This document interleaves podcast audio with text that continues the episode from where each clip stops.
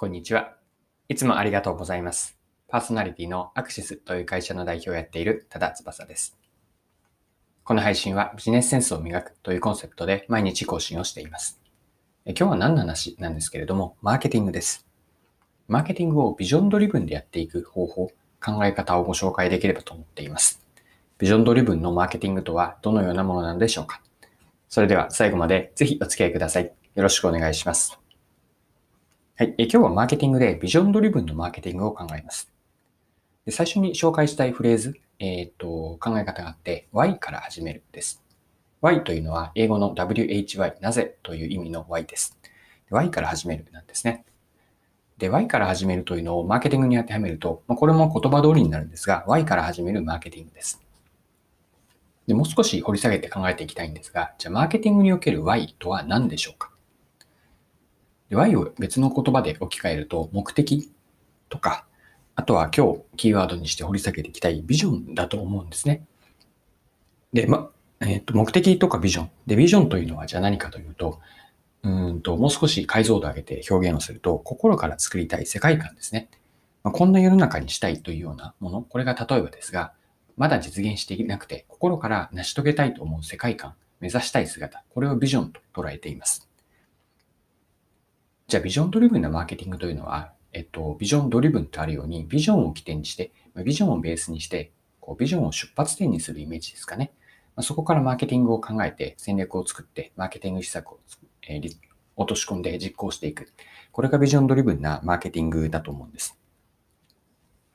じゃあもう少しですね、ビジョンドリブンのマーケティングってどういう意味合いがあるのかなというのを、まだまだ今の説明だと抽象的だと感じたので、改めてビジョンについて見ていくことによって、その後マーケティングに展開していきましょう。はい。で、ビジョンって、えっと、改めて何でしょうか？さっき触れましたが、私のビジョンの定義、あの、一言の意味合いを言うと、心から実現したい一枚の未来像です。未来の絵なんですね。で、未来ということはまだ実現していなくて、そしてなんとなくこうなるだろうなというこう受け身的なものではなくて、自分から積極的に、能動的にこんな世界にしたい、こんな社会を実現したいという、本当に心から強く強く願っている、えっと、信念のような志として持っている一枚の未来像がビジョンなんです。で、ここからですね、もう少しじゃあ、うんと、いいビジョン、これはいいなと思うもの、ビジョンの、良いビジョンの条件も考えてみましょう。で私の中では3つ条件があります。良いビジョンの条件ですね。で1つ目は心の底、心の底から実現したいと思える、一方でまだ実現していない未来です。で2つ目が深い洞察とか自分の原体験がベースになっています。そして3つ目に公共性があることですね。逆に言えば、独りよがりではない未来像ですね。まあ、自分勝手な自分本位ではなくて、もちろん、あの、出発点は自分の内側から生まれる純粋な気持ちなんですけれども、どこかに、えっと、自分本位だけのビジョンではなくて、しっかりと公共性、皆にとっても良いと思えるもの、他の人も、あ、これはいいなと共感されるようなもの、これが良いビジョンなんじゃないかなと考えます。なので、もう一度今の良いビジョンの条件、整理すると3つあって、1つ目が心の底から実現したいと思える未来。2つ目が深い洞察や原体験がベースになっています。3つ目が公共性があることですね。独りよがりではないんです。で、えっと、この3つ、今の条件を、じゃあ、マーケティングの先ほどビジョンドリブンを見ていくと言ったので、ここでマーケティングに話を戻しますね。良いビジョンの条件をマーケティングに当てはめると、えっと、示唆があるし、マーケティングのヒントになると考えました。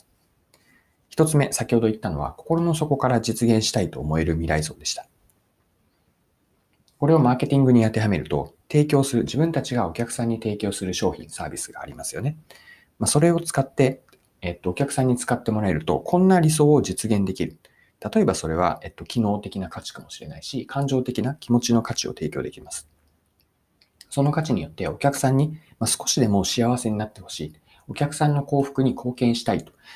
いう、それを心の底から実現したいと思っていること。これがビジョンドリブンのマーケティングの一つ目、出発点かなと考えます。良いビジョンの二つ目の条件は、深い洞察とか原体験がベースになっているでした。で、これをマーケティングに当てはめると、深い洞察は何に対する、どんな対象に対する洞察なんでしょうか二つあると思っていて、一つは顧客の理解ですね。顧客のことを深い洞察、よく顧客インサイトと言いますが、顧客自身も普段は気づいていないんだけれども、そうだと気づかされれば行動とか買ってもらう、利用してくれる、あるいは習慣にすらなってしまうようなもの。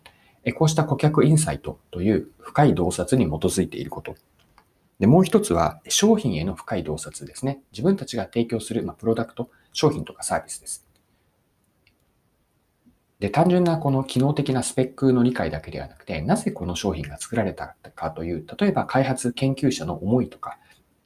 どんな企画、問題意識があって、この商品は世に生まれたのか、ま、そこまでを商品、サービスについて理解をする。この顧客理解と自分たちが提供するプロダクトの両方に対する深い洞察があること。これがビジョンドリブンなマーケティングにつながっていく。さっきの良いビジョンの2つの、えー、3つ目の、あ、ごめんなさい。3つの条件の2つ目。深い洞察とか原体験がベースになっていることからの示唆です。で、3つ目、良いビジョンの条件とは公共性があるでした。独りよがりではないことですね。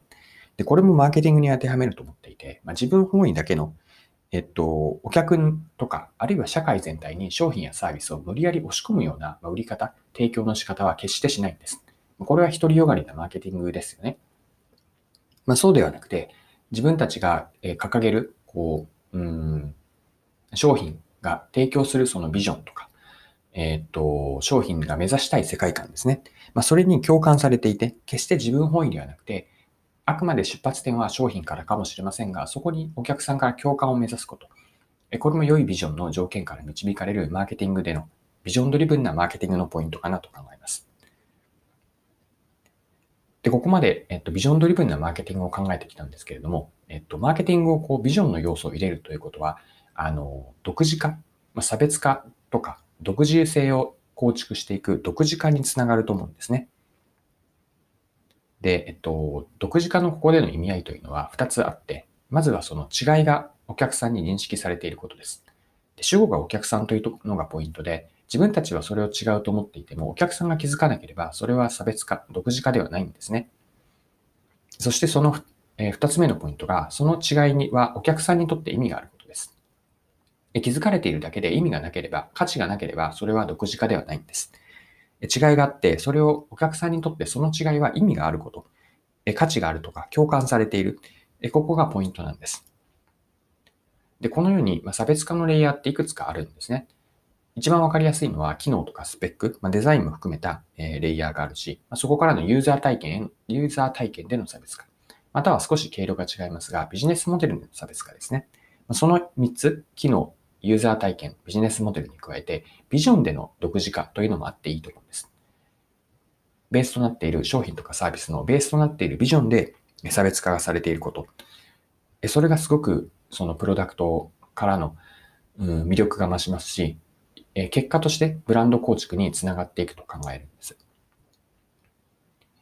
で、改めて最後にですね、じゃあビジョンドリブンなマーケティングのビジョンのこう意味合いというのを別の観点で言うと、一言で言うと私は虚像から実像だと考えました。虚像というのはあの幻想だと思っているんですが、ビジョンというのは示した当初はあくまで虚像なんですよね。というのはビジョンの定義でも見たように、まだ実現していない未来の絵だからです。ですが、商品サービスをまず知ってもらって、興味を持ってもらって、深く理解してもらって、まあ、一度使ってもらって、使い続けてもらう。最終的には愛着を持ってもらうという、この一連の流れをマーケティングによって訴求することによって、ビジョンというのはいつしか虚像から実像、実際の未来につながっていくんです。まこれがビジョンドリブンのマーケティングの意味すること。まあ、虚像から実像という捉え方もできるなと考えました。はい。今回も貴重なお時間を使って最後までお付き合いいただきありがとうございました。この配信はビジネスセンスを磨くというコンセプトで毎日更新をしています。次回もぜひぜひ聞いてみてください。それでは今日も素敵な一日をお過ごしください。